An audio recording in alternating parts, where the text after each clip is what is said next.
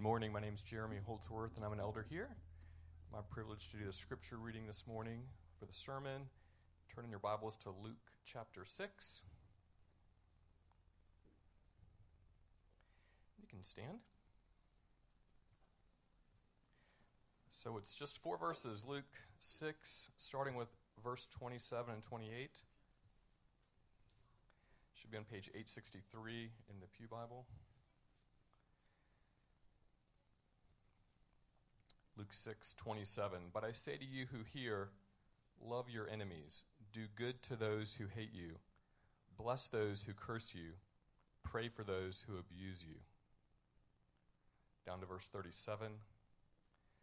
Judge not, and you will not be judged. Condemn not, and you will not be condemned. Forgive, and you will be forgiven. Give, and it will be given to you. Good measure, pressed down, shaken together, running over will be put into your lap. For with the measure you use, it will be measured back to you. You may be seated. Let's take a minute to reflect on God's word.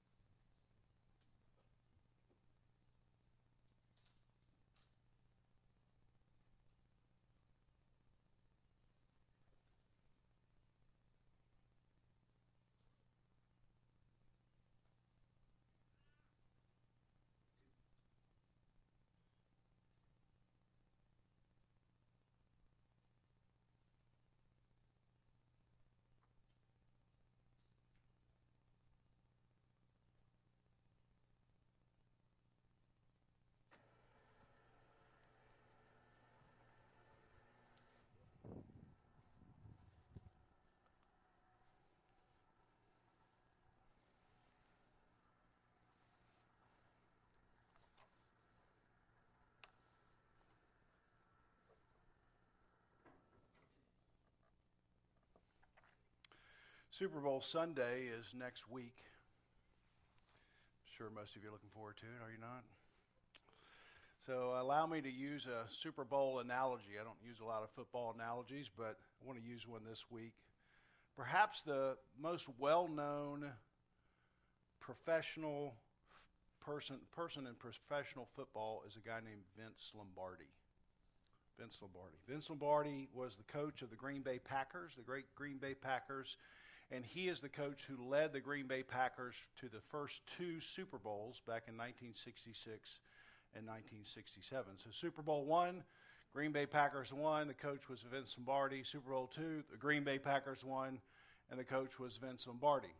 And next Sunday will be Super Bowl 56. And either the Cincinnati Bengals or the Los Angeles Rams are going to win. And when they win, they're going to present a, be presented a trophy and you'll never guess what the name of the trophy is the Vince Lombardi Trophy. So, Vince Lombardi is a very famous football person. And one time he was doing a clinic for football coaches during the off season, and all these young coaches sort of piled in the room to hear the great Vince Lombardi. And one thing about the Green Bay Packers in those two years, particularly, uh, they were known for was something called the Green Bay Sweep the Green Bay sweep. This is basically the play where the quarterback takes the ball from the center, he pitches it out to the running back, and the running back sweeps around the end. It's not a very complicated play, but this is the play the Green Bay Packers perfected. This is the play that the Green Bay Packers mastered. This is the play the Green Bay Packers ran over and over and over again. And everybody knew they were going to run the, this same play many times during the, the football game. But they had it down to perfection. And so one summer at this clinic, all these young coaches are piling in, and they want to hear from the great Vince Lombardi. They want to hear his coaching strategy. Now, try to imagine for one entire day, not session, you know, there's a morning session, a break, and then an afternoon session. For one entire day, they got to hear Vince Lombardi, and for that entire day, both sessions, he explained one play the Green Bay Sweep. Imagine you get there at 9 o'clock, you can't wait. For three hours, this guy talks about one play. Takes a break, and you come back, okay, we got that play down. What about other parts of being a Super Bowl championship? He, he explained that play again for three more hours. One whole day on one play because he knew if you got that one play perfected, if you got that one play mastered, that could carry you a long way to the Super Bowl. Now, for those of you who are now falling asleep because you don't like NFL football or the Super Bowl, I want to try to transition to our text. Luke chapter 6 is the one play, if you're a follower of Christ, you must master. It's a play that you're going to be asked to run again and again, all the way till you see Jesus. And so we couldn't take too much time to talk about it because it is the play that is the play in the Christian playbook. And that play comes from verse 36 Be merciful, even as your Father is merciful. That's the play. Jesus is teaching his disciples. They've just he's just recruited these 12 young disciples. He's teaching them in this little space of Luke 6 and 7 as part of this mini Sermon on the Mount. And he stops in verse 36 to basically say, "Hey guys, this is the play. Be merciful even as your Father is merciful." All the diagramming and all the adjustments that you're going to have to make to this play are packed around that one verse. And for, for the follower of Jesus, mercy is at the center of reality. Mercy is the play that we run over and over. Tim Keller talks about this in his sermon on Galatians chapter 6, and he says this Look at the Old Testament temple. In the Old Testament, and specifically in 1 Kings, God lays out a very specific diagram for the Old Testament temple or the tabernacle. And he asks this question what is at the very center of the, of the temple? God has all these outer court, inner court, candles, all these things, but what's at the very center? You know what it is? It's the mercy seat. This is the very center of who God is. It's a, it's a way of saying to everyone who in, enters in, hey, what you get with God, what is at the very heart of God, is mercy. This is why it's the play that we're going to have to run over and over. And so, in the center of the temple is the Ark of the Covenant, you know? The Ark of this golden, golden box. And inside the box is the law, the Ten Commandments. And God comes to sit on this mercy seat, they call it, to, to judge. And he's judging according to the law. But as God descends to judge, what happens in between God's dissension and the law? Sacrificial blood is sprinkled on top of that lid. It's a way of God saying, hey, my life for yours. This is the mercy seat. When you come to God, it's going to be God's going to say, hey, it's my life for yours. If you wanted to brand yourself as a Christian, here's your tagline My life for yours. Be merciful, even as God has given you mercy, has shown you mercy. Since God has said to you as a follower, My life for yours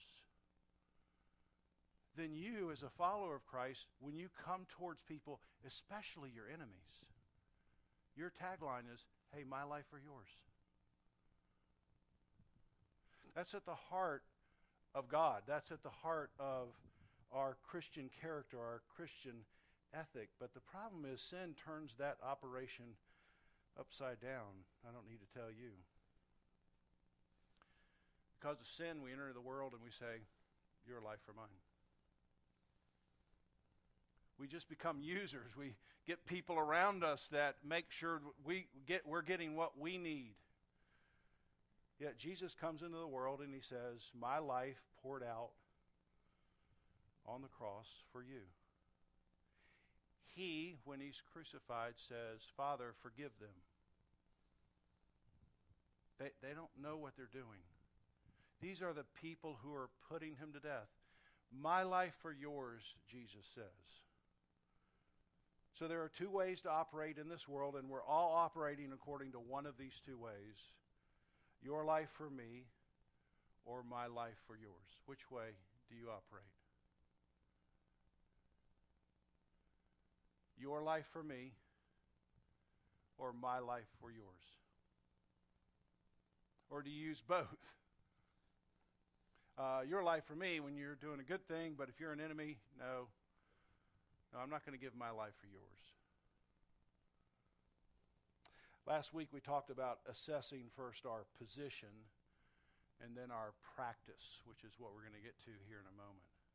Be- before we enter into practicing these things, and there's seven commands that God specifically lays out for us, or Jesus specifically lays out for us, I wanted to last week say, okay, let's make sure we're in the right position before we enter into these difficult relationships or these challenging uh, times with an enemy or anything that's going to create relational difficulty. Let's just make sure about us first. Let's make sure about our position before we have a practice at it. And the reason that's so important to assess whether you're emotionally or mentally or spiritually in a position is because if you're not in the right position, if you're not in the right mindset, often you enter into these difficult things and you make it worse. I won't ask for a show of hands, but how many times have you entered into a problem and when you left, the problem was bigger? For, for some reason, like you weren't ready, and when you entered in, sort of you blew up somehow. And now you have two problems. You have the problem that you were sort of entering into, but then you have the problem of, of you, your emotional instability. True story, I was listening to a podcast this week about a pastor whose name is Steve, and he was telling this story about himself. Steve is married, he's got a nine month old. He's packing up his house in Michigan, he's moving to California He's a pastor in Michigan. He's moving to California to take a larger church. And it's the week before his move, and the people he had sold his house to backed out right at the last second. Mm. His dad is fighting leukemia.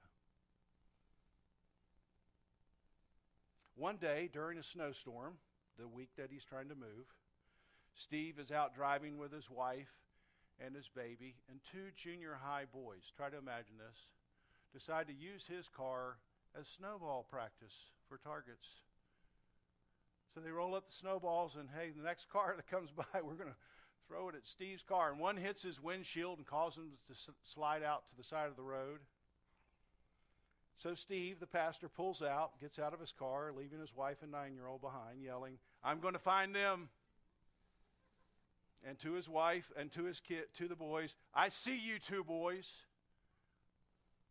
So he ran through waist deep, icy ditch. He had to slide down a snowy embankment. He finally saw the two boys running into a garage and closing the garage, hoping to escape. So he ran up to the door, rang the doorbell feverishly. A grandfather answered, and his junior high grandson standing behind him with a friend, out of breath. And just before Steve, the pastor, moving from Michigan to a larger church in California, just before he unloaded, he heard this whisper from the Holy Spirit Who's the crazy one here? I mean, Steve, is it you or them? Your wife and nine month old son are on the side of the road in a snowstorm and you are standing here soaking wet, wet pants, about to yell at two junior high school boys. What's going on? Where are you? See, it's so, don't you find this so difficult? Things are pressurized, and just one more thing happens. And that's it. You go crazy. right? You leave your wife and child on the side of the road, you run after. And, and you become a bigger problem. Because when, when before you practice, you haven't just say, what's my position here? Maybe I'm not quite ready or quite prepared to enter in. And so we talked about this last week, and I don't have time to, to go through it all, but it was the GPS, remember? Find out our position. Are we willing to exercise the golden rule from verse 31? Uh, when, when you go into a heated conflict, when you're entering into some sort of relationship that you feel like this person's an enemy, will you treat them like you would want to be treated? Not like they deserve, but like you would want to be treated. Is that your position as you enter in? Are you willing to P, practice mercy? I, am just entering in, but I, before I enter into this difficult thing, I want to remember that God practiced mercy on me. I was his enemy, and he came towards me in mercy. So as I go towards my enemy, God, may I come towards this person with mercy. And S, the speck and log from verse 41 and 42. Have I done some self examination? Do I have any logs in my own eye that are going to prevent me from entering into a dialogue in a healthy way? I want to look at myself first. So that's all the lead up to this week, this uh, Sunday's sermon, where we talk about practice. Now he gives, Jesus gives seven direct commands in these four verses that Jeremy read, and we've covered them a little bit, but I want to try to go through them one by one, and we don't have as much time to talk about each one. And you might just think, okay, these are seven, these are the ground level practices. This is where the rubber meets the road. Which one of these do I need to specifically hear from the Lord today? I, I need work on this one. You might think there's more than one. There probably is. But let's just think what's, what's one I need to work on? And you see him in the text. First, love, verse 27. And I did mention this before, but let me remind ourselves that this word for love in the Greek eh, has a particular and special meaning. There's four different words for love in the Greek. And we translate them all love, but they mean different things. And in the Greek, you can have storge, which is natural affection.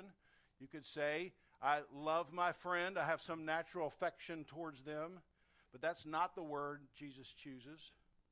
Or you could say eros, that's a romantic, a passionate love that you might have for your spouse. Or philia, that's a friendship he chose to use agape, which means choice.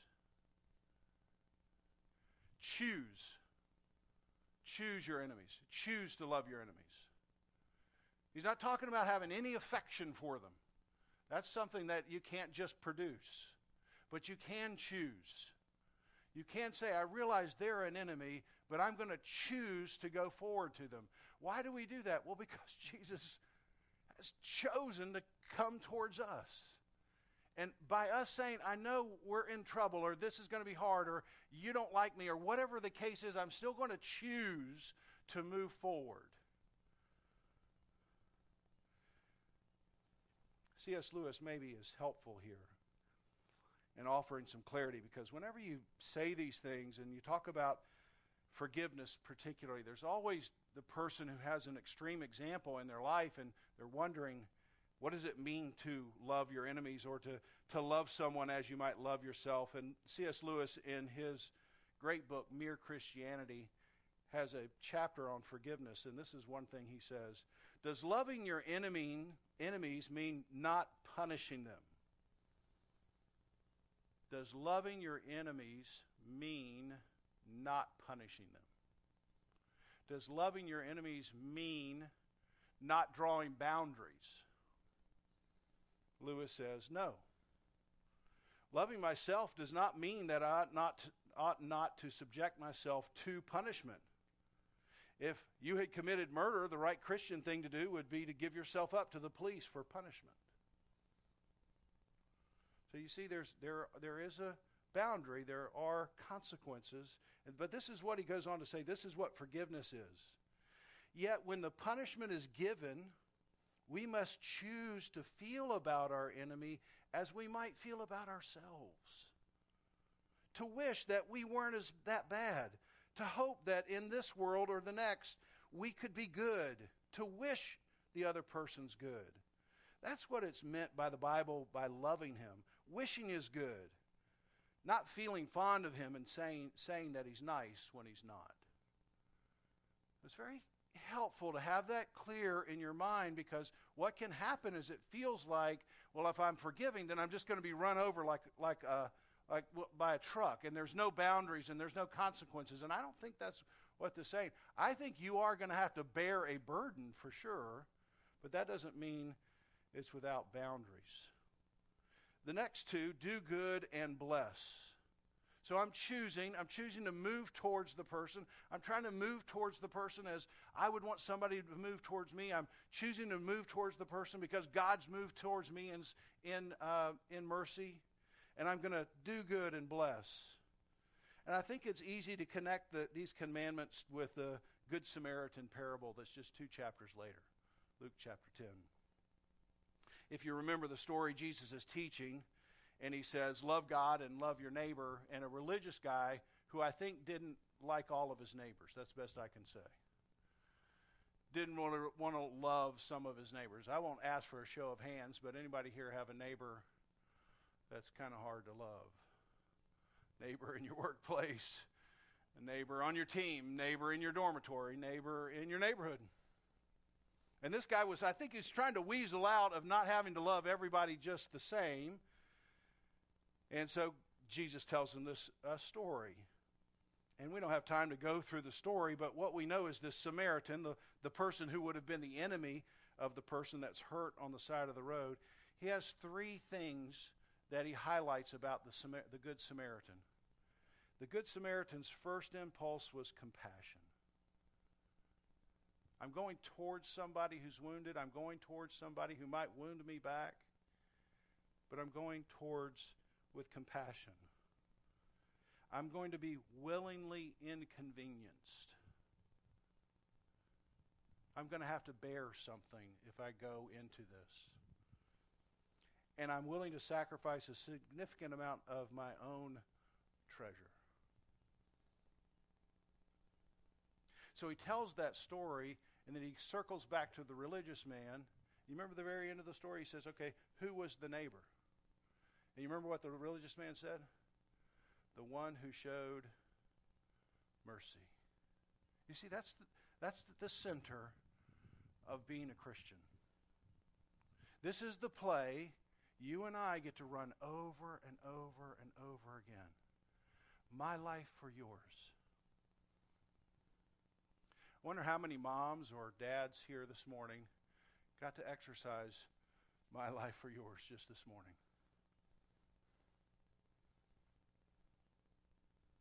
I've sacrificed my life for yours. And I want my son or I want my daughter to know that because I want them to know Jesus. And they need to see my life for yours, my life for yours, so they can see Jesus. And then when they love Jesus, they can go out and say, My life for yours, my life yours. That's the Christian ethic that's flowing out of each person who follows Christ. Pray. Number four. Perhaps you're so angry at your enemy you can't bring yourself to, to choose, to do good, to bless, but you can, you can pray.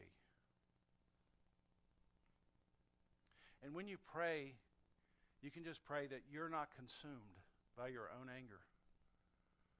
Even if it's just a self centered prayer like, Lord, this is so difficult for me, would you just help me not be consumed by it, that, that this difficult situation wouldn't define the rest of my life, that it wouldn't spill out of me.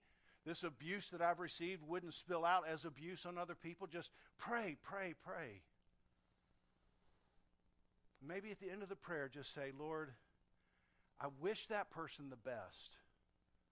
Maybe they can be changed in this world or the next. That's a choice that you can make. There was some somebody many years ago who had a real frustration with me, and I wasn't really sure why it was, but I could tell whenever I was with them, they always looked down. It was very obvious. We look, we'll look down on you, Paul. And every Sunday, I drove by their house on the way to church. And it was hard because, you know, when you feel that all the time, it's like, okay, I'll tell you who's down. You're down. I mean, you know, this isn't good preacher stuff, right? So I just pray. Lord, I, I wish them well. I wish them the best. I don't know what the frustration is, but I want good for them.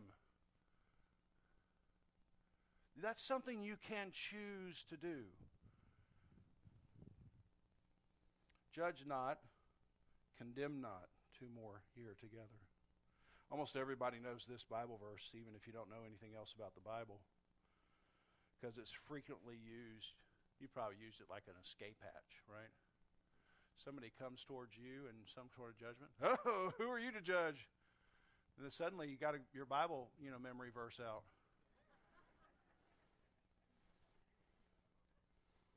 So is Jesus saying we should suspend all critical thinking skills? Is that what he's saying here? Don't judge, just suspend all critical thinking skills. No. The answer to that is no. And we know it just from the text. How do you know if someone is your enemy or someone is evil or someone is ungrateful? Well, you've made a judgment about that. How do you know if someone's got a speck in their eye? Well, you've made a judgment about that. How do you know if somebody's giving good fruit or evil fruit? Well, you've exercised judgment of some kind. What he's talking about here and do not judge, he says in the parable of the log and the log and the speck, don't judge hypocritically. When you, when you first encounter this conflict, step back and evaluate yourself. See if there's something in you that's creating the problem. It's very possible you're the bigger problem than the other person. So step back. Don't be hypocritical. Paul emphasizes this in Romans 14:10. Why do you judge your brother? Then he clarifies what he means to say, why do you look down on him? Don't look down, come down.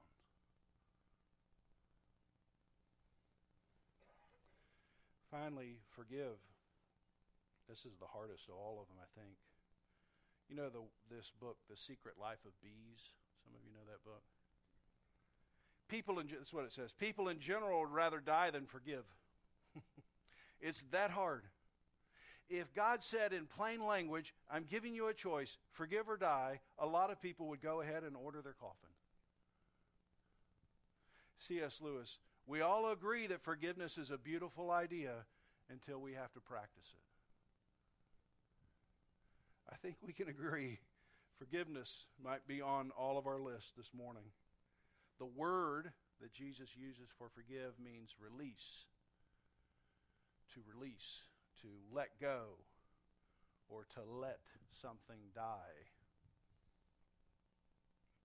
I think in pictures, so it's helpful for me Corrie ten Boom, who had a lot of forgiveness that she had to exercise. She says this Forgiveness is like letting go of a rope attached to a big bell. So you imagine you're pulling the rope. And finally, you decide, I'm going to let go of the rope. When you let go of the rope, the bell keeps ringing. Momentum is still at work. However, if you keep your hands off the rope, and this is a key part, if you keep your hands off the rope, the bell will begin to slow and eventually stop. It's like that with forgiveness. When you decide to forgive, old feelings um, of unforgiveness may continue to assert themselves for a while, but if you keep your hands off the rope, eventually that unforgiving spirit will begin to slow and eventually be still. So, forgiveness, letting go of the rope. Anyone here have a rope they need to keep their hands off of? I mean, I've said I forgive, but oh, I like pulling the rope. There, I mean, there's. So, is it just me? You get frustrated and you're like, it feels good to pull this rope right now. It feels good to give it back to you right now. And you just have to make the choice to say, I'm not going to pull that rope. So, forgiveness, when we talk about this in the Bible, it means a couple of things that might be helpful. And again, it's really helpful to think about this and then try to talk about this because everybody has, it's like the Green Bay sweep. There's all kinds of little different nuances that come into your situation, but for sure, when you forgive, part of forgiving means that you pay.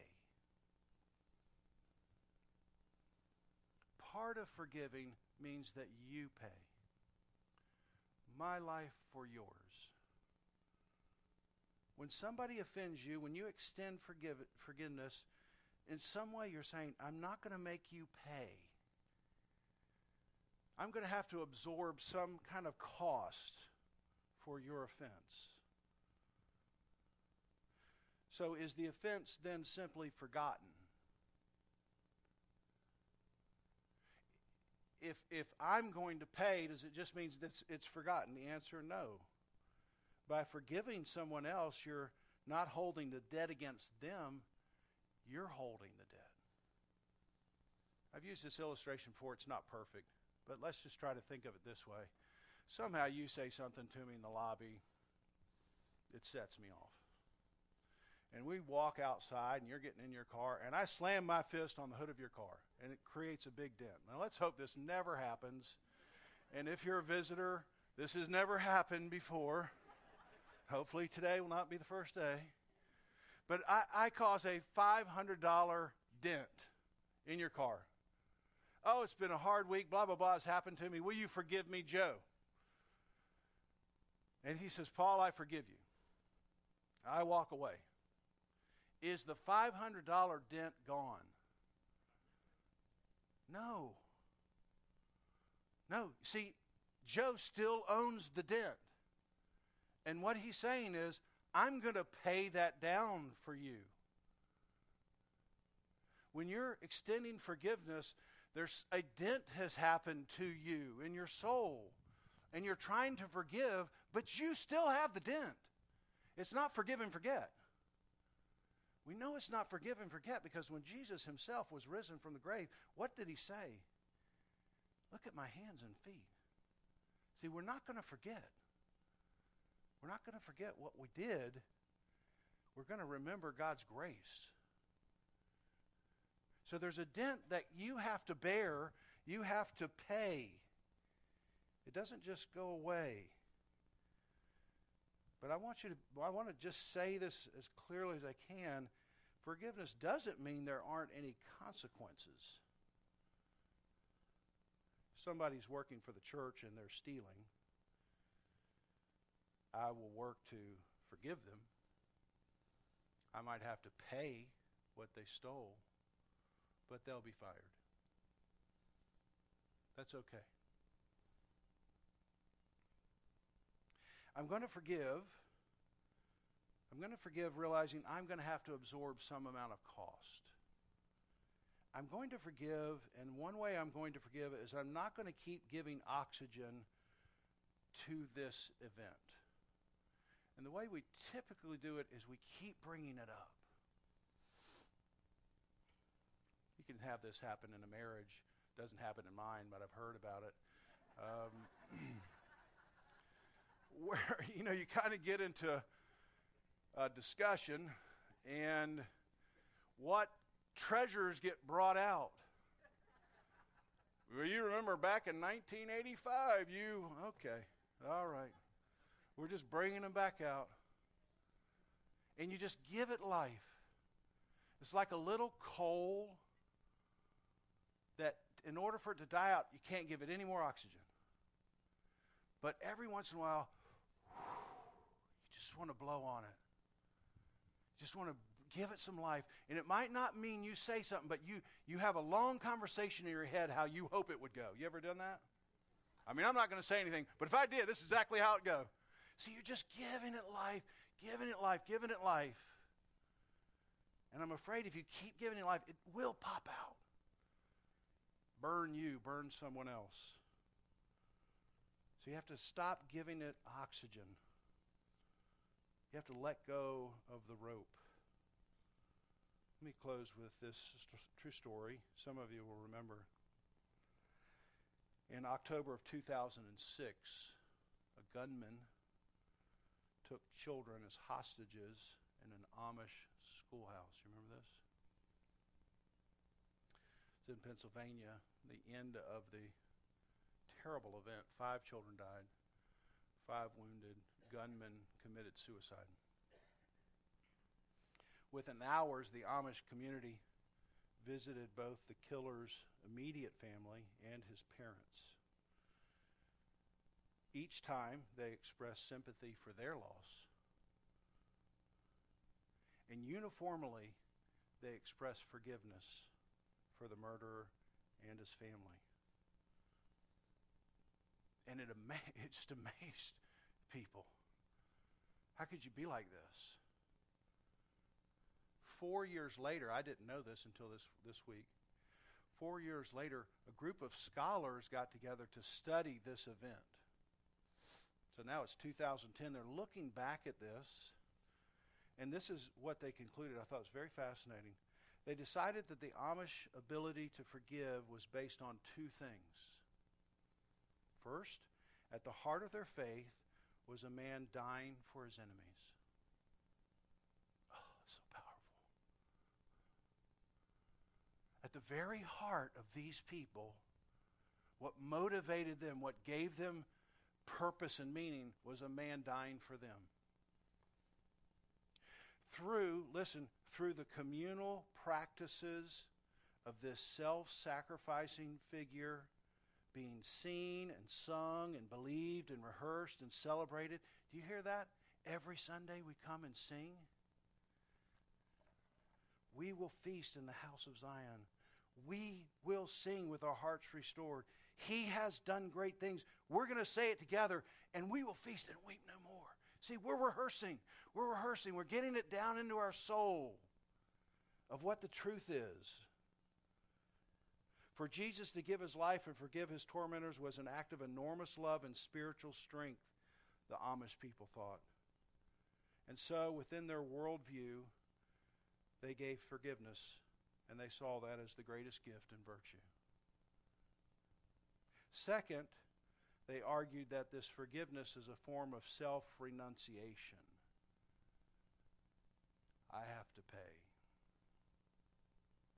my life for yours. Giving up your perfect right to pay back to the person is what they didn't do. One, now these are the researchers, one of their main conclusions was that our current secular culture is not likely to produce people who can handle suffering the way the Amish did. Our current culture is just not wired that way. What the current culture sings and rehearses and sees is revenge, payback. Your life or mine.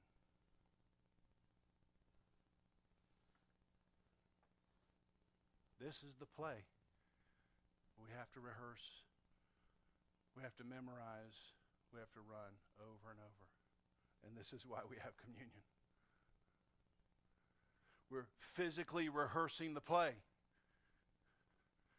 I mean, think about it. This is His life for ours. And we're remembering it, we're, we're digesting it. I'm so glad He just didn't give us something else. It's, it's something that's got to get inside of you. It's not like a, a candle you light and you put over here. No, this has to become part of who you are. My life for yours. So on the night Jesus was betrayed, when he said, My my life, he meant my my body, my blood poured out, given for you.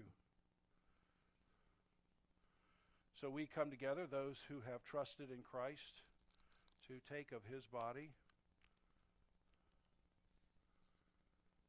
and his blood together, remembering his life for ours. Let's take and eat.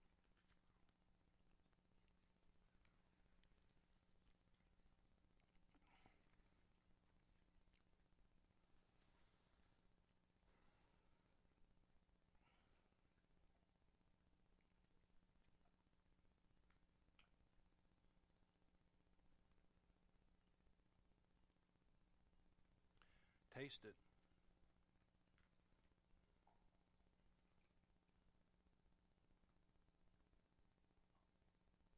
If you're a follower, think about it going all the way down.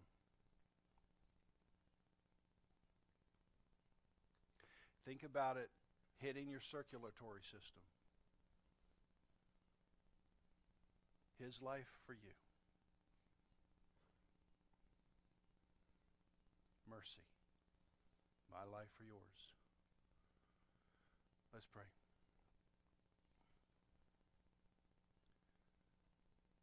Oh, Lord, there's so many questions here. Everybody has an enemy, heartache. Many have some abusive situation and conjures up all kinds of questions and feelings. And I pray your Holy Spirit would be able to address those. But however it gets addressed in all of our lives, this is the play we must learn to run over and over again. Be merciful. Help us to see your mercy. Help it to capture our souls so that we might be merciful even to our enemies. We pray in Jesus' name. Let's stand and sing our closing song.